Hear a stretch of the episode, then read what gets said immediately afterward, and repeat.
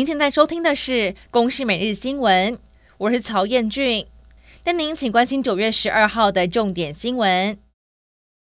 台北市大直民宅倾斜坍塌案进入到第6天，上午10点半开始，现场开放2楼以上住户由专业技师陪同下进入到屋内取物。有部分民众反映，只有给20分钟时间，而且只能进去3次，太过仓促。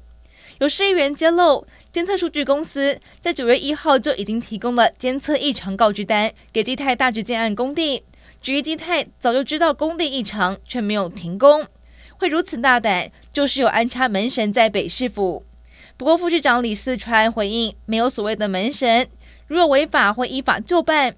北检11号也指挥廉政署侦办本案相关的不法情事。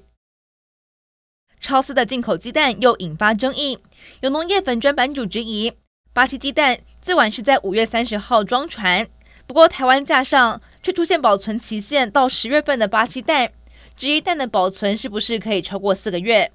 农业部表示，巴西的当地文件证明保存期限可以到120天，而且有做喷膜处理，并没有问题。食药署表示，政府规定洗卷蛋的制造日期就是洗卷日，不过也派员稽查是不是有标示不实的情况。中选会今天公布了2024总统立委的选举公告，宣布明年1月13号为投票日，预估选举人数约1950万人，而正副总统参选人可以经由政党推荐或联署申请登记。